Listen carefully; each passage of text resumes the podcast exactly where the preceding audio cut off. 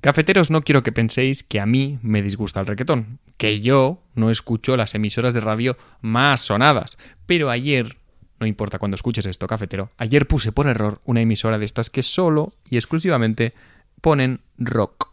El locutor estaba presentando la archifamosa requetemanida superpuesta en todas las películas canción de Should I Stay or Should I Go y apostilló de los inimitables de Clash.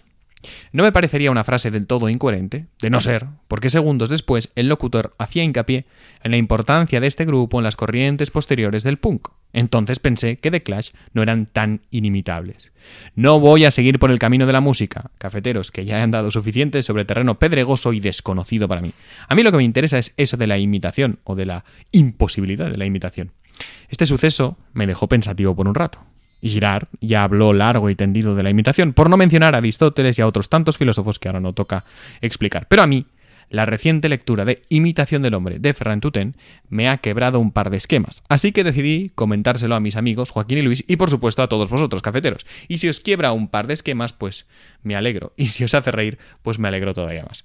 Luis nos habla, por otro lado, de guerras nucleares y de cómo las superpotencias están dispuestas a imitar un ataque de otra superpotencia aunque la mímica mortal solo lleve a la destrucción del mundo. También cuenta cómo se hizo pasar en Oxford por un chef español que buscaba el sabor perfecto. Imitaba Luis, así, a los grandes cocineros con frases grandilocuentes y una solemnidad propia de las cocinas más estrelladas por la guía Michelin. Y en esa divertida imitación, acabó diciendo que él, como chef, buscaba imitar el mejor de los sabores que se encuentra en la Inglaterra y que solo podréis descubrir, cafeteros, si seguís escuchando. Joaquín es Joaquín inimitado, porque todo el mundo que lo intenta falla, imitable porque todo el mundo desea imitarlo y por supuesto querido por todos. Saca punta a la cuestión de la imitación en el ámbito, como no, de lo religioso. Su tono hoy era más serio porque se ha dado cuenta de que todas las playas del mundo intentan imitar su playa predilecta, la playa más bella y más suya de la Tierra. Os recomiendo, cafeteros, que leáis una columna en el debate de nuestro amigo José María Contreras Espuñ, La playa de Fuengirola, que trata un poco sobre este tema. También os recomiendo que leáis mucho este verano, muchos libros. Aunque sea el verano asfixiante, aunque no tengáis aire acondicionado, leed, leed muchísimo. Y si alguien os pide que os quitéis la corbata, negaos, es una trampa. Solo puede arrebataros la corbata a la mujer de vuestra vida. Todo lo demás es totalitarismo barato. Un abrazo fresco, cafeteros, y hasta pronto.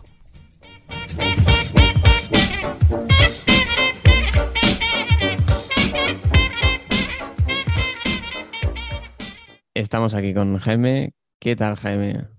Hola, ¿qué tal? ¿Cómo estamos? ¿Estás bien o no? Porque no me has respondido. ¿No he dicho? Hola, ¿qué tal? He dicho hola, ¿qué Sí. tal? He dicho hola, ¿qué tal? Sí, sí, encendí el micro, esta vez sí. Pero, pero, o sea, la pregunta es si estás bien o no, Jaime. No, pero esto son, son como son, son respuestas no racionales, ¿no? Es responder por responder. ¿Qué tal? Esto lo decía un cura, un cura, un cura de, bueno, no sé cómo lo han acabado, pero un cura lo decía muy gracioso, decía, eh, yo hay una señora que le pregunto siempre, ¿qué tal? Y ella me contesta siempre, ¿bien o se lo cuento? Pues eso, Ujú. no, no, súper bien, ¿eh? Digo, no, no te lo voy a contar, pero estoy muy bien. Sí que se Joaquín, contradice, ¿eh? Hola. Estamos con Joaquín también. Joaquín, ¿cómo estás? Yo bien. No, no, no, no, ¿cómo estás? Ah, mal. Es que yo conozco a un tío, Joaquín, conozco a un tío que te caería la mar de bien, eh, que te pregunta qué tal. Jesus. Mm, Bueno, es un tío afectado, es decir, es un movimiento católico, tal, tal, tal, pero Vale. que, que quizá es un converso, es un converso, es un converso demasiado excéntrico o efusivo, no sé cómo llamarlo. Entonces él te pregunta qué es la tal, palabra. Él te pregunta qué tal, tú le contestas bien, y entonces él dice, no, no, no, y te mira intensamente y te dice, pero qué tal. Te vuelve a preguntar. Te pregunta, o sea, te mira el alma y te dice, ¿qué tal? Ahí. Sí, porque entiende que ha de haber roña, o sea, tienes que estar jodido, ¿no? Porque, porque, porque sí, o sea, si, si no, no entiende la vida, no estás viviendo de verdad. Hmm. Y si, y si le dices que bien otra vez, ojo, porque, porque estás yendo contra la noción de pecador. Hmm. Entonces Escupe. pensará, pues muy mal, entonces.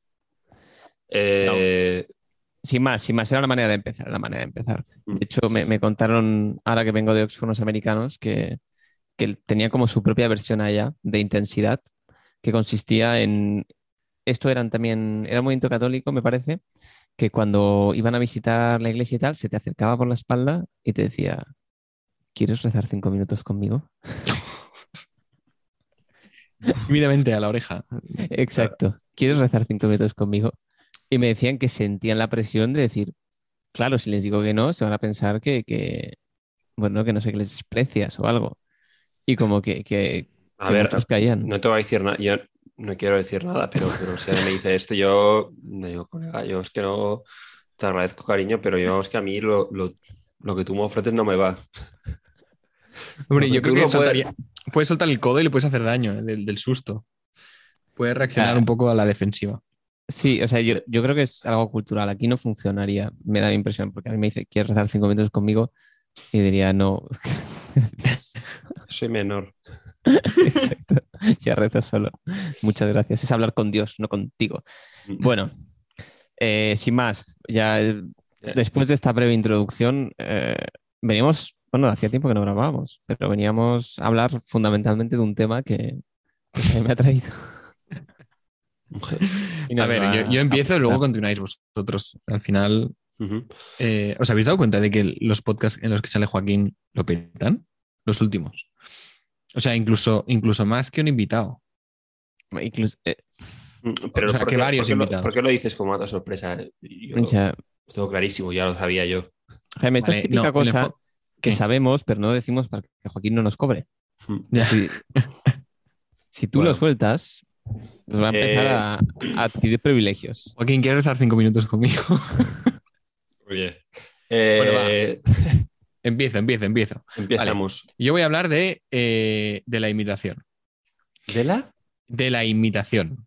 Había Me entendido he leído un libro de. me he leído- he pensado, yo, yo tam- tampoco lo acabo de entender. Emigración, imitación, No, Imitación. imitación, imitación. imitación. Vale, vale. Entendido. Vale, o Me he, sea, leído, Jaime, me he leído un libro que salió en 2000. espera, Jaime, Jaime, antes de empezar, antes de empezar. Joaquín, Hemos hablado de lo del libro. Habíamos hablado del libro, Jaime. O sea, no, no A ver, quiero decir eh, nada, Joaquín, pero. que, que yo, ne- Vale, yo- vale. esa autoestima, yo necesito bibliografía para sentirme, sentirme seguro. No, es que el, el tema no me lo voy a inventar, me lo, veí, lo, lo vi allí y, y flipé y creo que es que, que- que se lo debemos al señor que lo ha escrito porque, bueno, nos ha sugerido el tema. El Vale, tío, pero- y, y una cosa, antes de que continúes, ¿tú crees, Luis, que a lo mejor Jaime, a la hora de defender una opinión, para no, para, para no, para no, para no defenderla con su propia opinión, dice, no, es que he leído un libro que dice esto. A mí me lo hace Él- constantemente. Sí, sí. O sea, pero cualquier, o sea, hasta, hasta la, la discusión más nimia. O sea, el otro Vale. día, para justificarme que el, el Barça eh, era peor que, que- que el Valencia, me dijo, no, porque como decía Max Weber, Exacto, con el libro de la- Vale, Jaime, solo estoy perdona, aplicando continúa. los principios de Max Weber. Si No, te no, no. enfadas con Max Weber, no conmigo, Luis. Eso lo hace mucho. los hay, bueno, los hay que recurren a, a- a la Biblia, ¿eh? o sea que cuidado, porque ya es acudir al libro, al libro con mayúsculas. No, pues eh, el libro del que os voy a hablar se llama Imitación del Hombre, ¿vale? Creo que es del 2019, no sé. O sea, lo escribió en catalán previamente, es un, es un filósofo de la Universidad de eh, Blanquerna, de aquí de Barcelona, que se llama Ferran Tutén, es de origen francés o yo qué sé. Bueno, el tío Amigo del eh, es, podcast, por cierto. es amigo del podcast, sí, sí. Em, bueno, el libro es una, es una pasada, porque desde el principio ya no, no es un libro de filosofía en un sentido ultra academicista, aunque es verdad que cita un montón y hay citas para aburrir, pero sino la forma en la que él empieza el libro, él dice, es que yo desde pequeño siempre me he dado cuenta de que tengo cierta tendencia a imitar, a imitar a la gente, ¿no? Y es un tema, el de la imitación, que siempre me ha dado vueltas, ¿no? Y había otros filósofos que lo han tratado, Girard y tal, el tema de la mímesis, ¿no? De que, de que los pueblos se imitan y, bueno, en fin. La cuestión es que el tío empieza a desarrollar el tema de la imitación y, plantea cosas tan sencillas como, pues, en una comida familiar, ¿no? Eh, yo empecé imitando a mi primo porque era el más molón, o eh, explica que hay experimentos eh, en, en una universidad estadounidense en, en la cual lo que hacen es, en la cual, perdón, ¿eh? Eh, un experimento en el que ponen a cinco voluntarios eh, con otros cinco que son los científicos, son parte del equipo que está haciendo el experimento, pero los voluntarios no lo saben. Eh, y entonces lo que hacen los, la parte del equipo que está haciendo el experimento con los cinco voluntarios es em, hacer gestos muy marcados. y generan conversación con los cinco voluntarios. Y mm, es, eh, digamos, van por turnos, es uno con uno. O sea, uno de los voluntarios con uno del grupo de, de investigación. Y, lo que le han dicho a los voluntarios es, tú vas a tener una conversación con este y nosotros vamos a observarte. ¿no? Eso es lo único que le han dicho.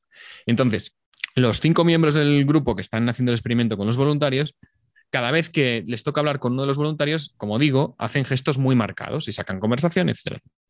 Y entonces los científicos estudiaban cómo los gestos e incluso algunas expresiones muy, muy, muy señaladas eran imitadas por los voluntarios, Eh, pero no en todos los casos. Y entonces se les preguntaba a los voluntarios después, a posteriori, por qué habían imitado, o no, no por qué habían imitado, se les preguntaba qué opinaban de, de- las distintas personas. Y resulta que los, eh, los voluntarios decían que les habían caído mejor aquellos a los que ellos habían imitado. Eh, de- de- digamos, el estudio decía que, bueno, que al, fi- al final tú imitas a quien admiras o a quien eh, te cae bien incluso, eh, repites pues, sus expresiones y, y que al final mm, nosotros somos lo, lo que imitamos, ¿no? Y punto. Pero hay un momento en el libro que llega, o sea, ahí ya llegó, me, me explotó la cabeza, porque habla de, de otro experimento con monos en, en una isla perdida, no sé, el Pacífico, no, ahora no me acuerdo, eh, en el que unos biólogos eh, les enseñan a un grupo de monos pequeñitos, de chimpancés pequeñitos, a abrir una caja donde hay un alimento, eh, un plátano, no me acuerdo qué era. Y les explican la forma, o sea, les enseñan, les muestran la forma de abrir la caja y además les enseñan alguna otra técnica, algún otro movimiento que es totalmente inútil para abrir la caja. Entonces luego le dan la caja a los chimpancés y casi todos los chimpancés en un alto porcentaje abrían la caja para coger alimento y no imitaban el movimiento inútil eh, que no servía para abrir la caja.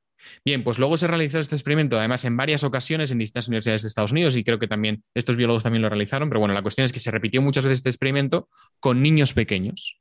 Y en un altísimo porcentaje, decía en una media de un 80%, 60% de los niños, repetían todos los movimientos, incluyendo el movimiento inútil que no servía para, hacer, para abrir la caja. ¿Vale? Eh, conclusión del, de este estudio, que el ser humano no es que imite, por, o sea, que, se construya imitando a la gente que admira, sino que es que incluso imita aquello que es inútil, que no sirve de nada. Y entonces el tío ponía el ejemplo, eh, o sea, co comparaba, perdón, este ejemplo, este experimento con la ideología. Decía que los seres humanos preferimos adherirnos, imitar una, un listado de ideas súper complicado y con muchas ideas inútiles porque las imitamos de alguien que nos impacta, en vez de pensar si son útiles o en vez de pensar si son válidas o son verdad. Esto es espectacular. O sea, bueno, no sé, a mí me, me ha dejado eh, bastante sorprendido. No sé cómo lo veis vosotros. ¿Qué os parece? Bueno, no sabía que ibas a, a mencionar religión. Ahora que. Es que él no, no lo ha mencionado, pero, pero ah. él lo pone como ejemplo. ¿eh? O sea, que iba para ahí. Vale. No, no, él lo pone como ejemplo. ¿eh? Él dice que la, dice ideologías políticas, religiones, en muchos ámbitos el ser humano decide no pensar, no decir, no, no pensar que es verdadero, que es útil, mm. y simplemente se adhiere. Eh, dice, utiliza el mecanismo de la mimesis, el mecanismo de la imitación, y, y, y, le es más fácil, tiene más tendencia a eso, tiene más tendencia a la ideología, al pensamiento ideológico, y en, es, en ello incluye la religión, que, a, que lo, digamos, que, que el razonamiento lógico. Me ha gustado mm. mucho, me ha gustado mucho. Ahora en serio. O sea, de hecho, de, o sea, al principio, al principio ha sido un poco lo que en inglés, en inglés llaman curveball, que significa que es como una especie de. Que al principio. Que no te lo esperas. Exacto, no parecía. Que vas por un lado y ha quedado, y ha quedado ahí. Y al final me ha gustado, sí, o sea, se ha, se ha acabado bien. Uh -huh. Pero, pero. De hecho, de hecho, más te digo, yo había estado, bueno, no, no había estado, pero había escuchado la charla que había dado sobre este libro, pero no me había quedado una idea tan clara como la que has explicado tú. O sea, que, que enhorabuena, Jaime. O sea, sí que recuerdo que dijo, habló de Pujol, que era el expresidente, bueno, que es el expresidente de la Generalitat, y que, y bueno, que se fijaban que su partido imitaba muchísimo sus gestos. Pero, pero es, muy, es, muy buena, es muy buena consideración esta, de que al final imitamos cosas absurdas o, o no tan útiles solo porque la gente nos mola. Entonces, de ahí se deduce que para tratar de, difundir tus ideas políticas tienes que conseguir a gente guay, o sea, líder, que haga que el resto de la gente la imite. Porque entiendo, no sé si Jaime va por ahí el argumento, de que la masa se mueve sobre todo por imitación de líderes. de grandes líderes, más que por ideas racionales, lo cual es bastante obvio. Si no, el mundo académico estaría gobernando y no cobrando lo que cobra en la universidad. Sí, es, me ha parecido, me ha parecido interesante, Jaime. O sea, buena mí, reflexión. ya que estamos con el tema de la religión, yo, yo hubo un momento en la lectura en que me, me desesperé porque dije, No estábamos con el tema de la religión, adelante. no, no, porque Joaquín lo quería sacar y es verdad que lo saca el autor y, creo que el autor no es cristiano, me parece, no- ahora no estoy seguro. Pero bueno, la cuestión es que yo estaba ahí con el, con el run run porque a mitad de lectura, eh, bueno, él, él está diciendo que en el fondo, bueno, es que llega a un punto filosófico bastante extremo, bastante complejo, ¿no? Porque dice que en el fondo el yo eh, no existe, no, no llega a decir que no existe, sino que es un mero espejo que busca imitar constantemente. Entonces, claro, si tú, o sea, piensa ahora, Joaquín, por ejemplo, Luis, pensad vosotros en un montón de cosas que hacéis al día y pensad también que la gran mayoría de esas cosas en el fondo son imitación, ya sea porque os han enseñado a hacerlas, pues yo qué sé, a cocinar o a, ir al baño, eh, o, incluso gestos y expresiones que no son vuestras, que las habéis aprendido. Y yo pensaba, guau, qué sensación de vacío, ¿no? Y a un punto en el que el yo no soy yo, el yo soy fragmentos de otro que he ido adhiriendo, ¿no? Y, y yo no existo, ¿no? Soy un- una copia de Matrix, ¿no? Una repetición. Mm, y, claro, lo pensaba así y luego el propio Tuten, claro, en el libro, en el fondo se está separando del, del- aunque separándose imite a filósofos o imite la racionalidad, aunque tú uses la racionalidad por, la racionalidad o utilices la razón por imitación, la estás utilizando. Y en el momento en el que utilizas la razón, ya no estás imitando meramente, sino que eres consciente que estás imitando y eres consciente de que es útil imitar y que es simplemente imitación porque está por encima, es irresistible, ¿no? Por instinto. Em, y luego pensaba en la cantidad de obras, por ejemplo, que hay de imitación de Cristo, ¿no? Y, de eh, cómo en la iglesia se pone siempre el ejemplo de eh, hay que imitar a Cristo, ¿no? Y la típica broma de típico catequista, quizá un poco pasado de vueltas, que dice, pero no llevéis todos sandalias y barba larga y, y, y seáis exactamente como Cristo, ¿no? Pero en la idea está en que, o sea, en el momento en que tú decides imitar algo bueno, y te lo quedas para ti, ya sea Dios, ya sea en este caso, pues yo qué sé, el abrir la caja para coger, coger el alimento, ya es algo, o sea, no, no es que no seas nada, ¿no? No, no, no sé, no sé si me, he expresado, pero vamos, que, que digamos que la, la- mi crisis durante la lectura la resolví un poco por imitación, supongo, no sé. Vale, Jaime. Entonces, una, una crisis un poco determinista, ¿no? Es decir, que, que todo, ahora, que, bueno, es decir, a- el hecho de que eh, el, el ser, que, bueno, ser Jaime, ser que es Jaime, ha sido definido por, por, por un montón de cosas, ¿no? Ya un montón de experiencias y al final eh, es difícil saber que hasta, hasta qué punto Jaime es una- algo que tú has creado o que te han creado. Pero bueno, Jaime, yo, yo creo que, que, por ejemplo, lo- eh, no sé, un argumento, contraargumento. No he conocido a nadie que haya sacado tantos libros en un podcast, Jaime. Yo creo que esto es. Esto no lo puedo Pero- estar copiado. pero eso, eso hace, No, eso no, no, es un pero- contraargumento, eso, eso establece a Jaime como un líder de, de los podcasts. Como un líder, o con- bueno, sí, como, Eh, como un. No, pero al final, al final, es decir, to- aparte de que. Aunque, aparte aunque a la vez, que- a la vez sacar un libro es una imitación, no deja de tratar de imitar ideas. Efectivamente. Correcto. Pero, pero a la vez, es decir, cuando hay, cuando hay un, cuando hay un progreso, ¿no? Al final, cuando hay un, un desarrollo nuevo de ideas, eh, es imposible que esas ideas surjan de algo que, que- que, eh, a no ser que sea un reflejo de algo que ha visto la naturaleza. o- pero eso no es, por ejemplo, cualquier tipo de progreso humano, ya sea eh, desarrollo tecnológico o desarrollo, eh, no sé, desarrollo, de ideales. al final, a- a la aparición de, de- de- de- algo nuevo, ¿no? No puede estar basado simple- en la simple copia. No, bueno, él, habla, él habla también de la contraimitación, es decir, que eh, tú actúas de una manera, mm, yo qué sé, por ejemplo, tu padre es franquista, entonces tú quieres ser de la CUP, oh vaya, qué sorpresa. Eh, pues muchas veces pasa que, mm, que en el fondo lo que hacen es, es- este, este- estas luchas dialécticas ideológicas es buscar otro ejemplo. O sea, simplemente lo que hacen es imitar a alguien que le lleva la contraria a la persona a la que no quieres imitar. Pero sí que has puesto un ejemplo muy concreto que yo creo que ahí es, eh, digamos, es donde desborda, que también lo trata en el libro, lo que pasa es que ahora no me acuerdo exactamente de lo que decía, porque me lo he preparado muy bien el tema. No, pero, pero es el tema de la técnica o la tecnología, que eso no está en la naturaleza. O hay un texto de un renacentista, ya estoy citando, no me acuerdo el nombre, así que no, no queda tan pedante, eh, que empieza a decir que no, el arte es imitación, el arte es imitación de la realidad natural, y de repente dice, eh, pero la técnica no. Porque, por ejemplo, una cuchara no está en la naturaleza. El primer hombre que inventó una cuchara, ¿en qué pensó? ¿En qué se fijó? Claro, lo puedes pensar con el ordenador, lo puedes pensar con las máquinas, pero también es verdad que puedes decir, hombre, una cuchara intenta imitar un poco la mano que Un coge el agua. ¿no? O un pelícano, ¿no? O un ordenador, pues yo qué sé, quieres ver- imitar una ventana si quieres, ¿no? Eh, de hecho, el, el- el lenguaje informático muchas veces es eh, prestado, ¿no? Es, es, eh, creado para el- lo informático, pero que tiene que ver con otros mundos, que si las ventanas, que si los programas. Yo como persona muy familiarizada con el mundo informático ya sabes. Por poco no 100%. grabo este programa porque no sabía encender el micro. No hablaremos de eso. Oye, pero, pero Jaime, aquí viene la pregunta difícil, ¿vale? ¿Tú a quién imitas? Hombre, y es que lo tengo siempre clarísimo. De hecho, a mí, cuando empecé a leer el libro, me estaba poniendo incómodo, porque a mí me pone muy nervioso muchas veces eh, cuando me oigo ciertas expresiones que le he oído exactamente a mi padre, que le he oído exactamente a mi hermano mayor, que le he oído exactamente a mis profesores. Eh, ¿Qué has oído exactamente a Joaquín y a mí? por ejemplo, eh, muchas veces hay gente que dice, es que a, a veces no distingo, alguna vez nos lo han dicho, no distingo a Luis y a Jaime.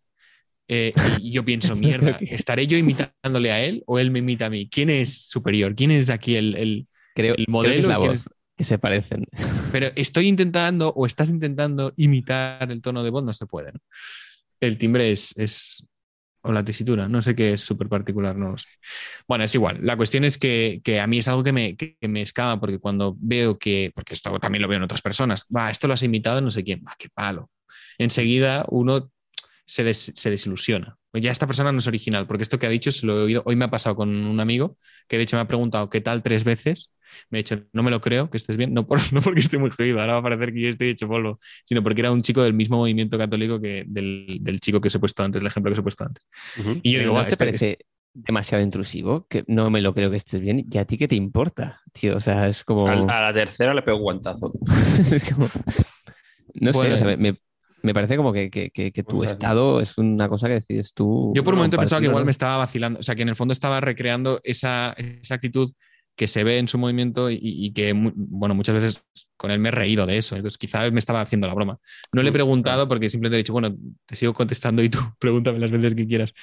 Eh, o, o yo qué sé, también me ha dicho una, una metáfora que justo se la había escuchado a un profesor cuando éramos niños, Eh, no sé, o... o, eh, hay unos humoristas que tienen muchos podcasts y, son muy, famosos, los de Todopoderosos y aquí hay dragones, que ves cómo se imitan entre ellos.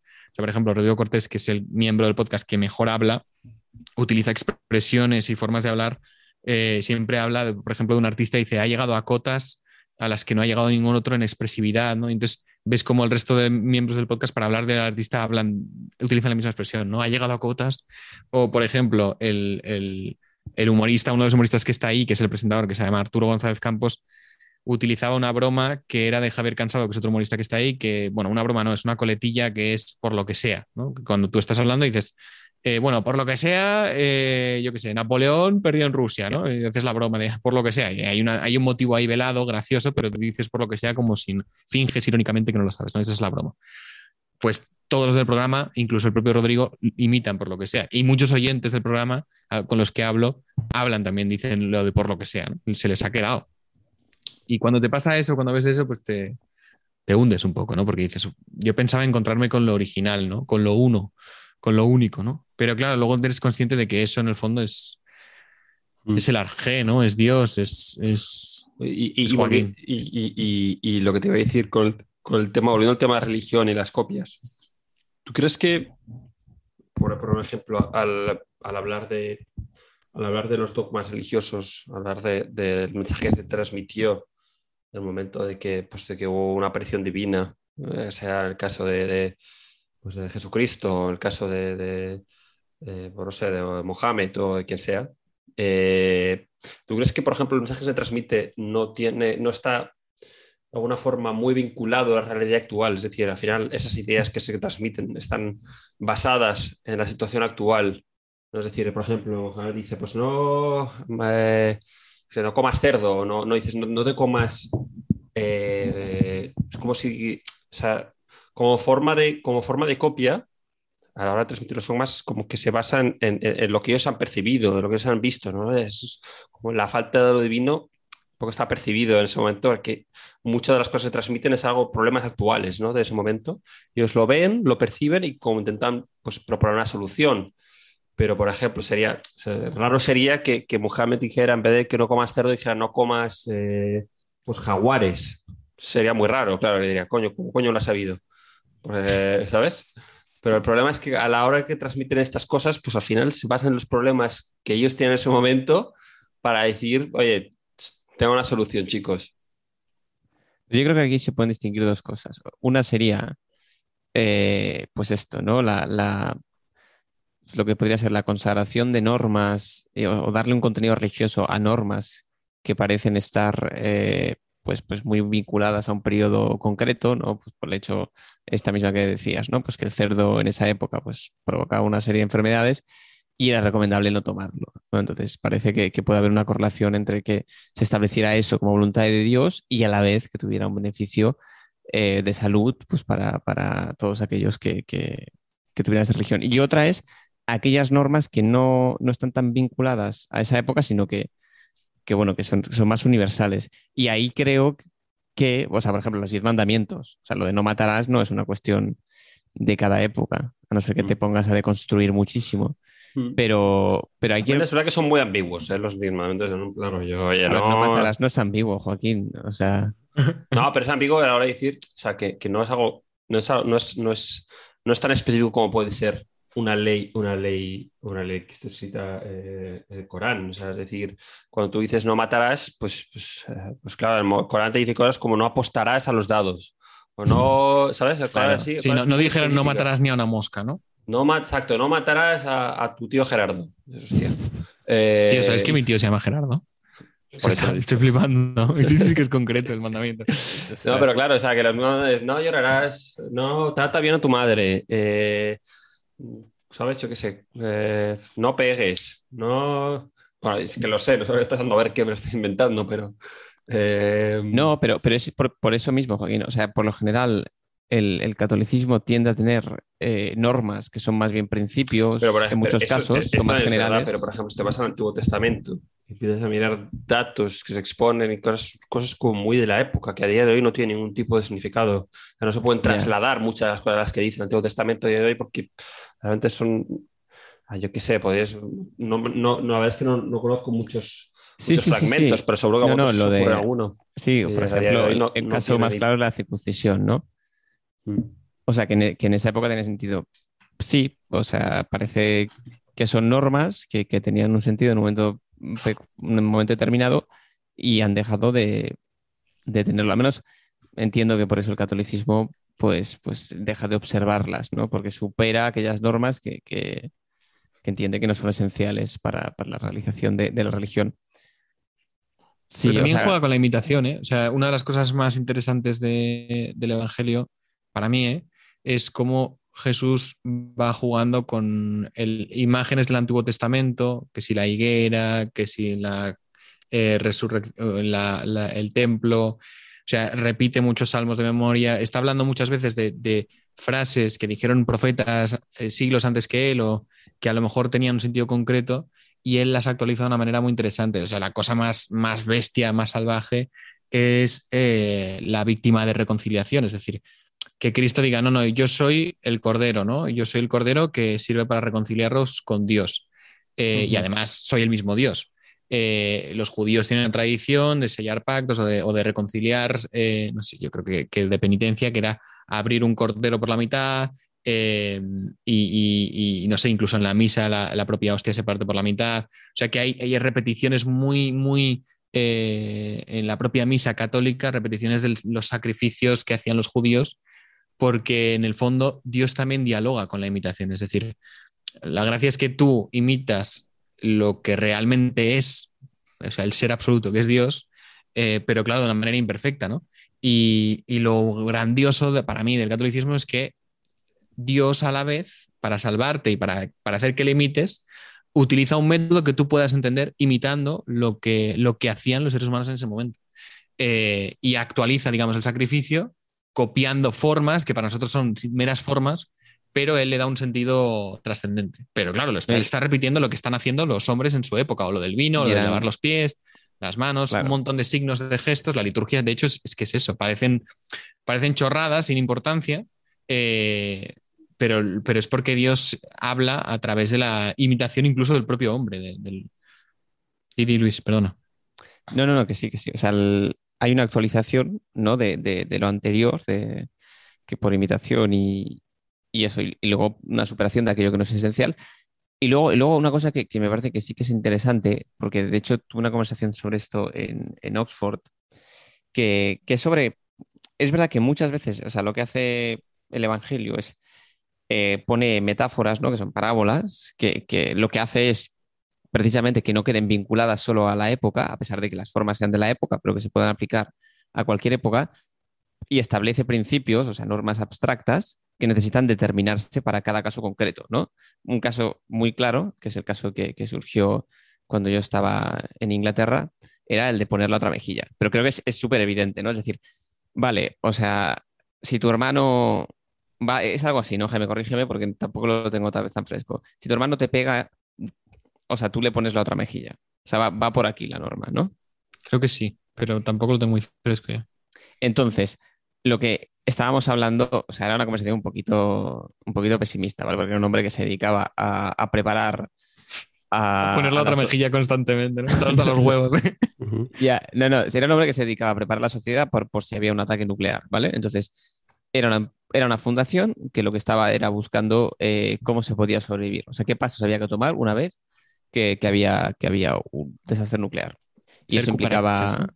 ¿Ser qué? Cucarachas. Ser como las cucarachas. Las- convertirnos en cucarachas. Entonces nos explicó consecuencias, invernos nucleares, o sea, un tema bastante, un tema bastante complicado, o sea, ojalá no pase. En cualquier caso, uno de los que estaba ahí, no este, era profesor en, en un colegio de, de Oxford, pero, o sea, de- no de la universidad, sino un colegio. Y dijo, claro, es que nosotros, ante la amenaza de Rusia, no podemos amenazar nosotros también con otra arma nuclear porque ya lo decía Jesús, hay que poner la otra mejilla, ¿sabes? Entonces, yo en ese momento cortocircuité y pensé, bueno, yo le dije, oye, o sea, a mí me parece que no, este principio no se aplica en este caso concreto, ¿sabes? O sea, sobre todo porque no se puede poner la otra mejilla cuando no tienes ninguna mejilla, ni familia, ni territorio, porque te han destrozado, ¿sabes? Es decir, claro, o sea, yo creo que, que aquí, o sea, es tremendamente aplicable a diferentes contextos, pero a la vez uno ha de tener herramientas para interpretar y aplicar a cada caso concreto principios que son abstractos, o sea, porque se pueden llegar a súper absurdos, absurdos que, que es lo que decía Nietzsche, ¿no? Al final, una de las críticas de Nietzsche al cristianismo es que parecen como una moral de esclavos, ¿no? Y claro, si tú vas a- con esta actitud de, de, bueno, pues yo siempre pongo la otra mejilla y, y ya está, siempre me dejo, ¿me van a esclavizar? Pues pongo la otra mejilla, ya está. A mi familia también, bueno, ya lo dijo Jesús, la otra mejilla. Claro, este evidentemente no es el caso, ¿no?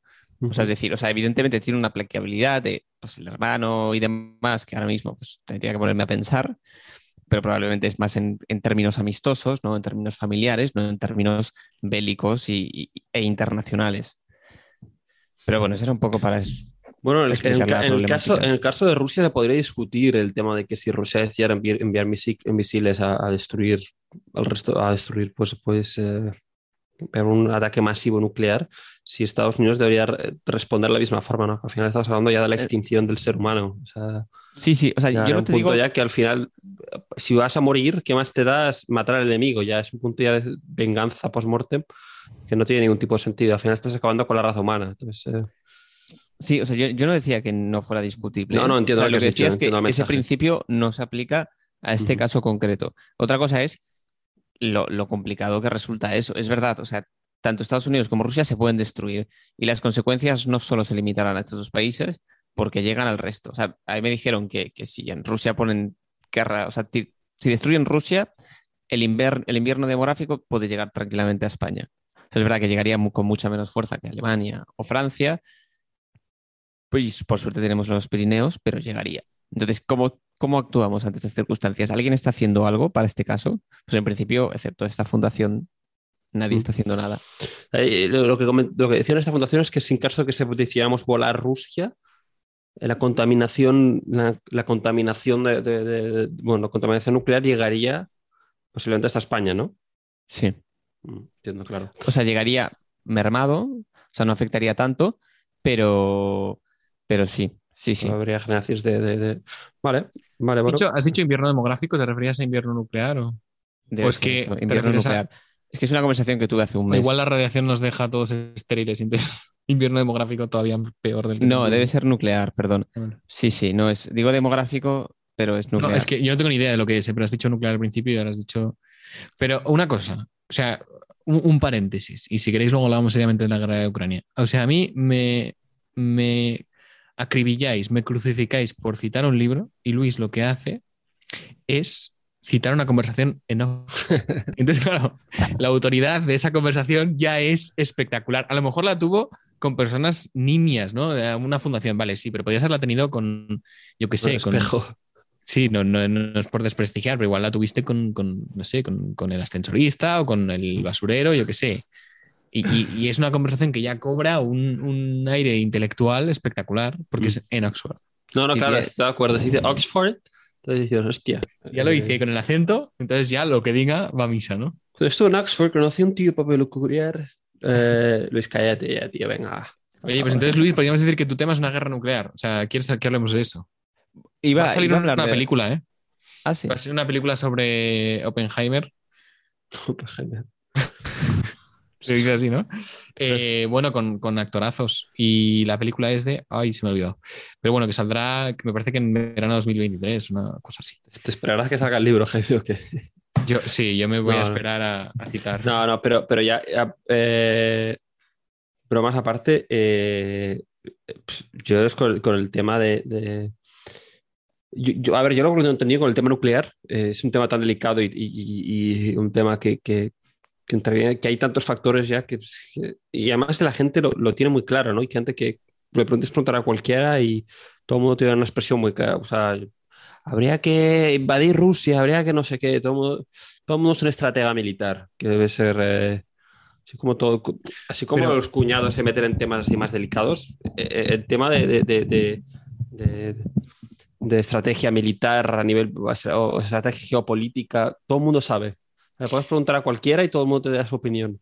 Es que a no mí, tengo ni idea. yo. Como persona experta, no, no, yo, yo habiendo una de las cosas que más me sorprendía estudiando en la uni, eh, en una universidad de izquierdas, es que los profesores por lo general estaban en contra de, de cualquier poder nuclear, pero te daban lecturas de historiadores normalmente que hablaban, cuando estudiamos la Guerra Fría, que hablaban del éxito de la Guerra Fría como un periodo de paz consecuencia de la amenaza. O sea, es decir, los perros, eh, el perro grande de Rusia y el perro grande eh, de la URSS y el perro grande de Estados Unidos se enseñaban los dientes y nunca se llegaban a morder, ¿no? Y, y porque sabían que la, la dentellada sería mortal. Entonces, como sabes que el ataque nuclear va a ser mm, o sea, va a determinar toda la guerra, pu- puedes amenazar con lanzarlo, pero nunca lanzarlo porque eso implicaría la aniquilación, la aniquilación mutua. Entonces, yo, historiadores más de centro izquierda, que si Tony Judd o de más de derechas como Comellas, un montón de historiadores que todos te dicen, sí, sí, sí, o sea, el siglo XX, eh, perdón, la segunda mitad del siglo XX o la, Guerra Fría es un periodo de paz en Europa, en Occidente, aunque haya guerras alrededor, porque la amenaza nuclear eh, nos aseguraba la vida. Y, hay historiadores también que dicen que el, el- hecho de que Estados Unidos lance la bomba en, en un Japón casi rendido tenía mucho que ver con, eh, como decía un profesor de la universidad, demostrarle a Estados Unidos a ver aquí la té més grossa, a ver quién la tiene, a Estados Unidos no, a la URSS, a ver quién la té més grossa, a ver quién la tiene más grande. Y que eso, digamos, permitió a la URSS pensar, ah, no somos los únicos que estamos zumbados, ¿no? Los estadounidenses también son capaces de lanzar una bomba- la bomba atómica. Y, y- y eso es lo que equilibró el tablero. Yo no tengo ni idea, ¿eh? no me voy a posicionar sobre eso, pero me sorprende cómo tantos historiadores dicen, no, no, no, es que la Guerra Pero Fría es... en, mil- en 1945 creo que la URSS no estaba No todavía tenían. pensando. Sí, la URSS no había desarrollado la bomba Claro, atómica. no. Me parece que la desarrollaron. fueron los 50. primeros y, y- y- y de lejos. Luego fue.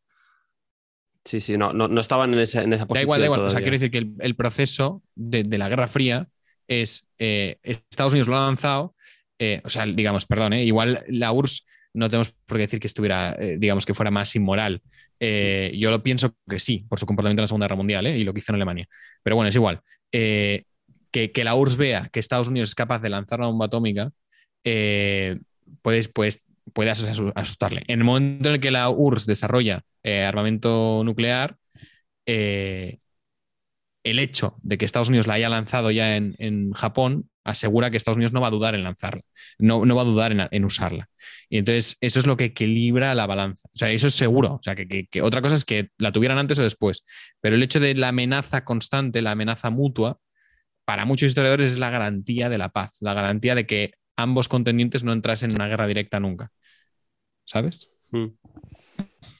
Tiene sentido, igual que, que el uso de una guerra nuclear en Ucrania tiene, tiene efectos no solo en Rusia, sino, sino en la propia legitimación que está buscando Putin en la batalla, porque él, lo plantea como una liberación de Ucrania de, de las fuerzas nazis o fascistas.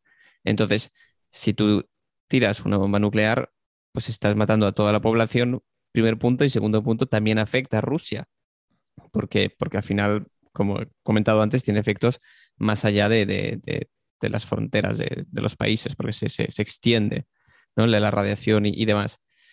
Entonces, no parece que nadie vaya a utilizar esto. Y tendría mucho menos sentido. Sí, no creo que se vaya a utilizar. Pero estoy contigo, Joaquín. Yo creo que son equilibrios súper delicados y que no hay una respuesta clara al respecto. A ver, a mí lo que me preocupa, aparte de, aparte de obviamente, de, la situación actual, de, los cientos de muertos eh, diarios, eh, pues de, la situación eh, económica que ha dejado todo, todo este tema, y la posible crisis de recursos que va a haber en Europa, a, futuro me, preocupa el una especie de distan- distanciamiento entre la sociedad, entre la sociedad rusa, la sociedad más oriental, eh, eh, que, sobre todo las nuevas generaciones, ¿no? Las generaciones del futuro.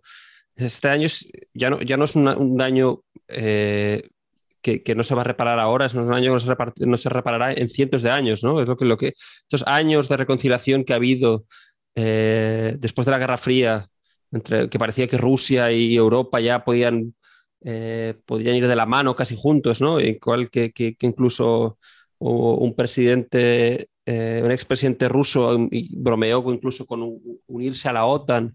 Esto ya es imp- implanteable.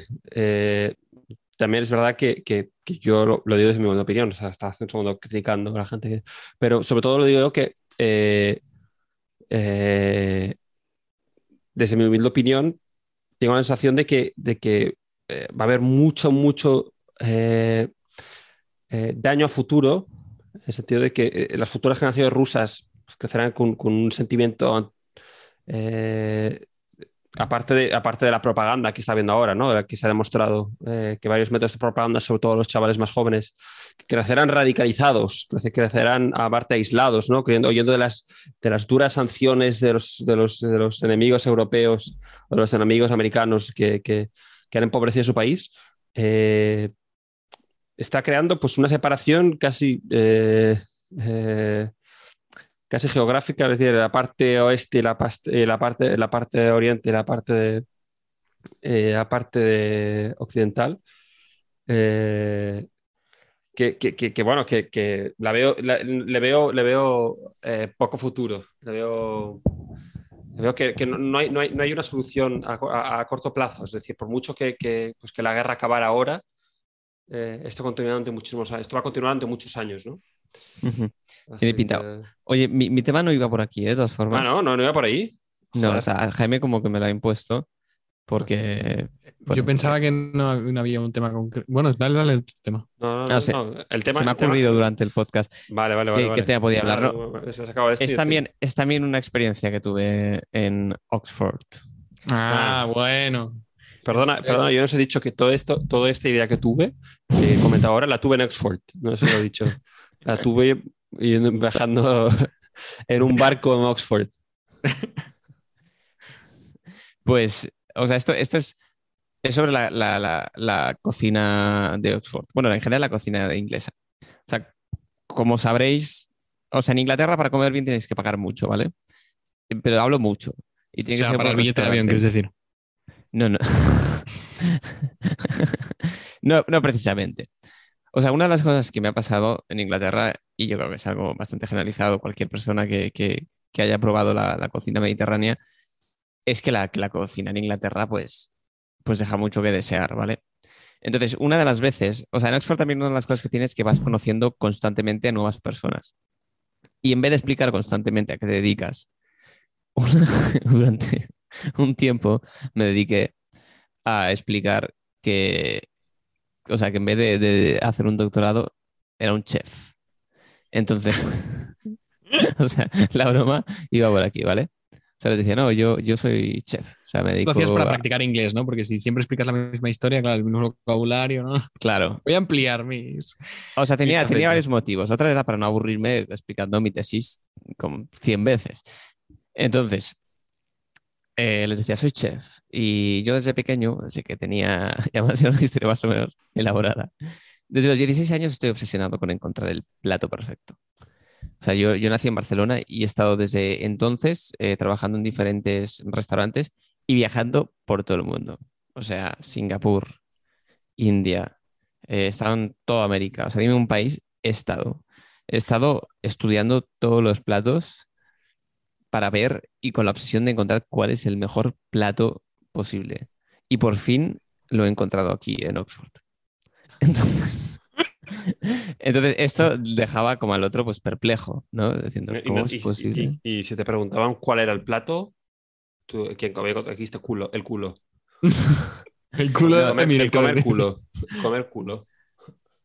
No, no, no. O sea, el, el plato era mejor. Era fish and chips, ¿sabes? El- fish and chips es, la, es el plato clásico de, de- de- de Londres, que es pez y, y- En general, ¿no? De y patatas fritos. Sí, de Inglaterra, sí, sí. Entonces, claro, o sea, en función de la capacidad de, de entender la broma, pues algunos se quedaban como muy impresionados de fish and chips. Entonces, si no se reían directamente, yo seguía diciendo, diciendo que, bueno, que era, era un arte tradicional muy complicado y les explicaba más o menos que había estado estudiando. Pero al final tenía, me acababa riendo yo y les contaba que no. O sea, evidentemente era una broma que no continuaba. O sea, no, no me quedaba como, como No el hay chef, gente, ¿no? Que no siga pensando que es chef, ¿no? que soy chef. No, no, no, no. Bueno, pues la verdad es que al lado de mi casa han abierto un sitio de, de- aquí en Barcelona de fish and chips. And son chips. dos amigos de, de que fueron a, a Inglaterra y tal cual te lo venden, ¿eh? que de pura, encontraron la técnica perfecta, eh, del remozado perfecto, la salsa perfecta. Y, o sea, no es, no es caro, pero para tomarte una tapa de fish and chips no es barato tampoco. Y luego tienen cervezas artesanas y tal, todo como muy hipster. Y me, sí, me sí, acabas está de matar. O sea, llevo todo que este tiempo pensando que la comida inglesa no se, import- no se exportaba por una razón y ahora está al lado de tu casa. Bueno, veremos si veremos si segundo o no segundo. Está, está en la plaza Joaquín Fulgarolas, en la parada de ferrocarril de- del Puchet. Mira, yo- yo Puedes ir y. Dime, y pedir un No, no, que fish yo, and yo- chips. yo he estado en un Fish and Chips en Barcelona eh, con luces, un, un local de luces moradas, como si fuera una discoteca o, o un club de striptease, eh, que, tenía, que tenía portero en la puerta. Imagínate para, lo que no se raro del sitio. llevaran, para que no se llevaran el, el pescado, ¿verdad? No, no entendí muy bien. Yo iba a ir con la parienta y, y- y miramos y había el portero y no, se hemos equivocado, no puede ser. No, no, fish and chips, portero en la puerta, luces moradas dentro. No sé, y no, no acabo de entender. Orgullo nacional, Joaquín. Orgullo nacional. Bueno, pero es, es verdad que el tema de la. Si, si no te gusta, te da hostia. En, en- en la cuenta esta de Twitter de, de Out of Context Brit, Brit, o British Out of no sé cómo es, no me acuerdo. Brit, Brit, sí. No Context Brit, no, no sé cómo lo dicen. Pero bueno, que siempre hacen mucha broma de esto, ¿no? Y entonces dice típica cena, y entonces sale un- una rebanada de pan bimbo y unas beans de, de lata, ¿sabes? Tiradas, y unos chetos, ¿no? Es- o sea, todo así, ¿no? Que comen fatal y tal. Eh, pero lo contrario, hacer sagrado la gastronomía es un poco absurdo también. En el libro este de Imitación del Hombre, Fernando Ten habla también de la gastronomía y dice que el arte contemporáneo, no, que la gastronomía ha, imitado el arte contemporáneo. Ahora que sí, Ferran Adrià, bueno, Ferran Adrià ya lleva mucho tiempo, ¿no? Pero esta actitud de los chefs muchas veces es la actitud de los artistas, ¿no? De genios incomprendidos que hacen cosas que al vulgo o al populacho les parece una chorrada y, dice, ¿no? Eh, dice, la gastronomía está imitando cada vez más al arte contemporáneo, si es que el arte contemporáneo fue alguna vez algo distinto a la gastronomía. Eh, pero es verdad, o sea, ir con aires de superioridad, ¿no? De intelectual ante la gastronomía, eh, ¿no? Y decir este restaurante es superior, porque es verdad que las comidas te pueden ensalzar el alma, ¿no? Y te pueden edificar, pero llegamos a un punto, a un, a un nivel de, de, de, no sé, exacerbación, de exageración de lo que es comerte un plato que, no sé, el otro extremo. Eh, esa, esto, esto, que me dices me recuerda un poco a lo que estaba pasando el otro día, que, que, que, que me pasa bastante, que es el hecho del de encarecimiento del gusto. Que me, es decir, eh, a lo mejor, a lo mejor no es la forma correcta de decirlo, pero que cada vez se te va lo de cada vez tienes gustos más caros, más extravagantes, eh, te va refinando el gusto.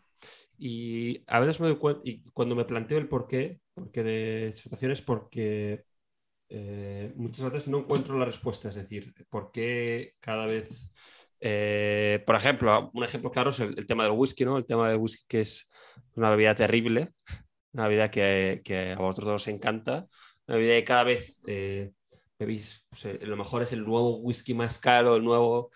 Al final, ya no sé hasta qué punto eh, esta, difer esta, diferenciación del whisky o este, este, esta nuevo, este nuevo, eh, esta nueva necesidad que habéis, que habéis desarrollado con el cada un whisky más caro es algo que, que vosotros apreciáis o que ha sido, ha sido, pues a lo mejor una copia de alguien, he dicho, oye, este whisky sabe mejor, este whisky no sé qué, y con la comida pasa lo mismo, es decir, a lo mejor eh, cada vez que, que, a lo mejor si no hubiera jamás, si no jamás hubiera comido un buen restaurante, sería muy puto feliz comiendo mi puto burger del McDonald's.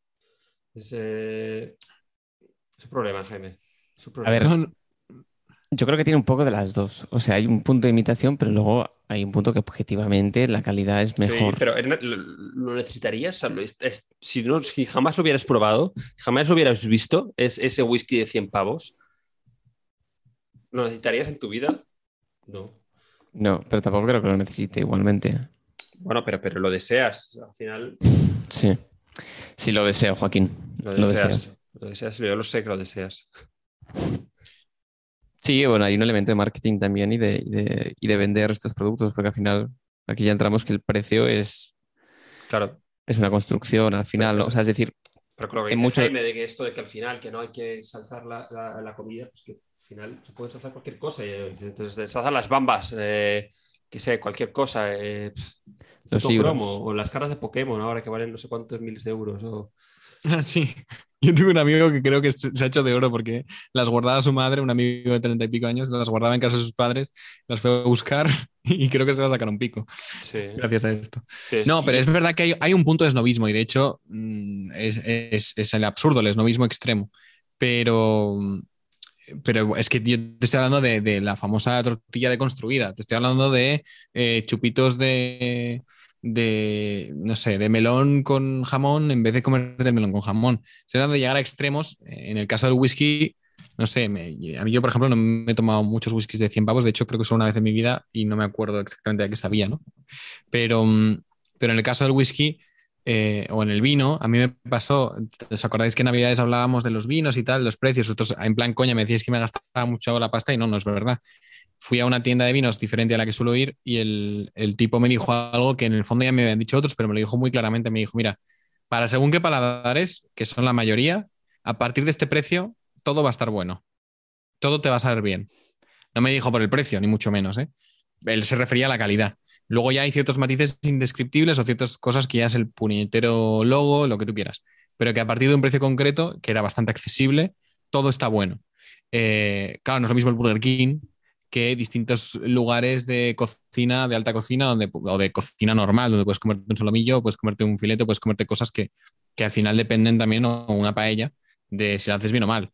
Pero que no es blanco-negro, no es o, o, burger del Burger King o te comes aire en el sí, pero, restaurante pero, pero, de Ferran Adrià. No, no, que estoy, pese a que estoy de acuerdo, también estoy, estoy, diciendo que el hecho de que si tú jamás hubieras descubierto, solo, solo existía el vino de Don Simón, a lo mejor el vino Don Simón te, para, te llegarías a, llegaría el momento y dirías, Buah, qué bueno este vino tú.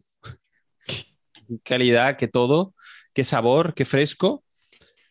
Y es el hecho, hecho que puedas comparar con, con, con, con otras cosas lo que te... Lo, bueno, eh, lo veo más así. No, pero, es verdad, pero, es verdad. No sé qué me dijo, creo pero que ¿qué, precio, ¿qué precio era? O sea, yo, yo, yo, hablando del vino, del tema del vino, yo fui También fue, un, fue a un... A un a- Una vin- vinoteca, ¿no? a- bueno, a, a una biblioteca, no, a, un- a un- a una ruta por un viñedo y, y el, el- el agricultor, el agricultor, ¿no? El, el bendito, el que cultivaba el vino, eh, me dijo que, me dijo que el vino caro simplemente es un vino con sabor específico. No es mejor en, en- es mejor eh, eh, a un vino de 6 euros. En ningún tipo de, de- o sea, aparte, o sea, el vino más caro simplemente es que es más difícil de producir. Y ya está. Qué triste, ¿no? ¿El tío este vendía un vino a 6 euros o vendía vino? Vendía vino a euros, vendía esto. Dije, sí, sí. De hecho, el, el vino más caro es el que se produce con, con- con la uva más pobre, con el suelo más pobre, porque es, eh, es, eh, el- el, eh, es- es raro, pero es así. Eh, No, yo te iba a decir que a mí alguien me había dicho que el, sabor del vino y de, otros platos muchas veces se, se puede argumentar si es mejor o no por asociación. Y, y de hecho hay una app de vino, ¿no? Que te dice esto sabe a pera, a manzana, y, de vino blanco, ¿no? Y, y- no, no hay pera ni manzana los ingredientes, ¿no? Pero te recuerda el sabor a la pera, a la manzana, o te recuerda el sabor del whisky, por ejemplo, con, con- a Luis y a mí que nos encantan los ahumados, los whiskies ahumados, el sabor a humo, ¿no? O, incluso a sal en algún whisky que se produce en el mar, pues no sé, igual no, o sea, no sé cómo decirlo. Em, te impacta, te impresiona y te gusta, ya está, no hay más. O sea, no, no, no vas a decir, oye, ahora me siento eh, elevado a otro mundo y no haría otra cosa más que estar en este momento. No, no, no, no te vas a poner a escribir un libro, ¿no? Pero, mm, pero simplemente que es, es una sensación que te, que te gusta y que persigues, ya está, no, no, no hay más. Para acabar, porque ya, ya estamos un poco al, al final, el otro día fui a un restaurante en Barcelona y el señor nos vendió, o sea, el camarero nos vendió el vino diciéndonos que, que cuando probaba ese vino, o sea, es la cosa más surrealista que he escuchado, que cuando probaba ese vino era como estar, era un vino francés, era como estar en Francia viendo una jirafa. Y luego nos miró y nos dijo, y en Francia no hay jirafas. Fijaros lo auténtico que es esto. Y nosotros, estábamos llevará amigos. el vino este, ¿no? El vino, el vino no sé, pero este hombre. La cuestión es, ¿os convenció? ¿Compraste el vino? O sea, No, porque ese- ya la. Sí, ya la habíamos pedido. O sea, o sea, ¿Y qué tal? A ver, con Jaime, las jirafas Jaime. en París? Dime, dime. Jaime, a ti te dicen que vas a experimentar ver jirafas en Francia y lo coges, tío. yo no. ¿Sabes a qué me ha recordado? A una escena de La gran belleza de Sorrentino. Que el tío al lado del Coliseo, en plena Roma, se encuentra a un mago eh, intentando hacer desaparecer una jirafa. Y te vuelves loquísimo, no entiendes nada. Luego al final de la película entiendes un poco por dónde iba la escena, pero vamos, que, que- que también es como si hubieras bebido el vino, el vino ese. Una jirafa pero en sí, mitad de. Roma. Si viene un camarero y te dice, este vino sabe a, a Francia con jirafas, eh, le digo, colega, me vas a meter. No estás me en un restaurante. ¿Qué, lleva, ¿Qué me has metido en el vino? Pero lo Sal mejor, de ahí, la, corre. lo mejor es la, es la pausa, la pausa dramática. Te mira y, y en Francia no hay jirafas. Pero esto es cierto, Luis. ¿Cuán- cuán- ¿Cuánta salsa hay en esta, en, en- en- en esta, en esta historia? Mm, A ver, o sea, si te soy sincero, yo creo que es cierta. Lo que pasa es que lo dijo en inglés. Ah, amigo. Y yo entendí jirafa en inglés, pero hablaba muy mal inglés. Entonces podría ser otra cosa. Pero me gusta la historia, la verdad. O sea, como, como tal. Entonces no me la estoy cuestionando. Pero, pero sí, era un, era un camarero español que, que, que chapurreaba el inglés y tal vez quería, en vez de jirafa, qui- quiso decir otra cosa. Pero sí que acabó diciendo, y en Francia no hay cualquier cosa que se parezca a jirafa en inglés. Jirafa, no sé. O sea, pero bueno, sí. para, para el propósito de la historia, creo que ha sido bonito. Mm. En cualquier caso, oye, acabamos, acabamos aquí, si os parece.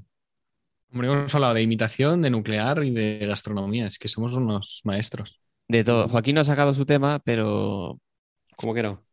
pero, vas, pero ¿sabes por qué, Jaime? Porque tú ya has dicho que, que es el más exitoso y entonces cobra más por sus temas ahora. Sí, Nos lo cobra aparte, ¿no? Exacto. correcto. Con IVA. Entonces, hay un, hay un suplemento porque Joaquín saque tema. No, el- el- mi tema está en Patreon. Está en Patreon. si te suscribes, hay, hay podcast que hace solo Joaquín en el que explica su tema. Eh, Muy bien, oye, os lo dejamos aquí, lo dejamos aquí, si os parece. correcto. Venga, un fuerte abrazo a todos.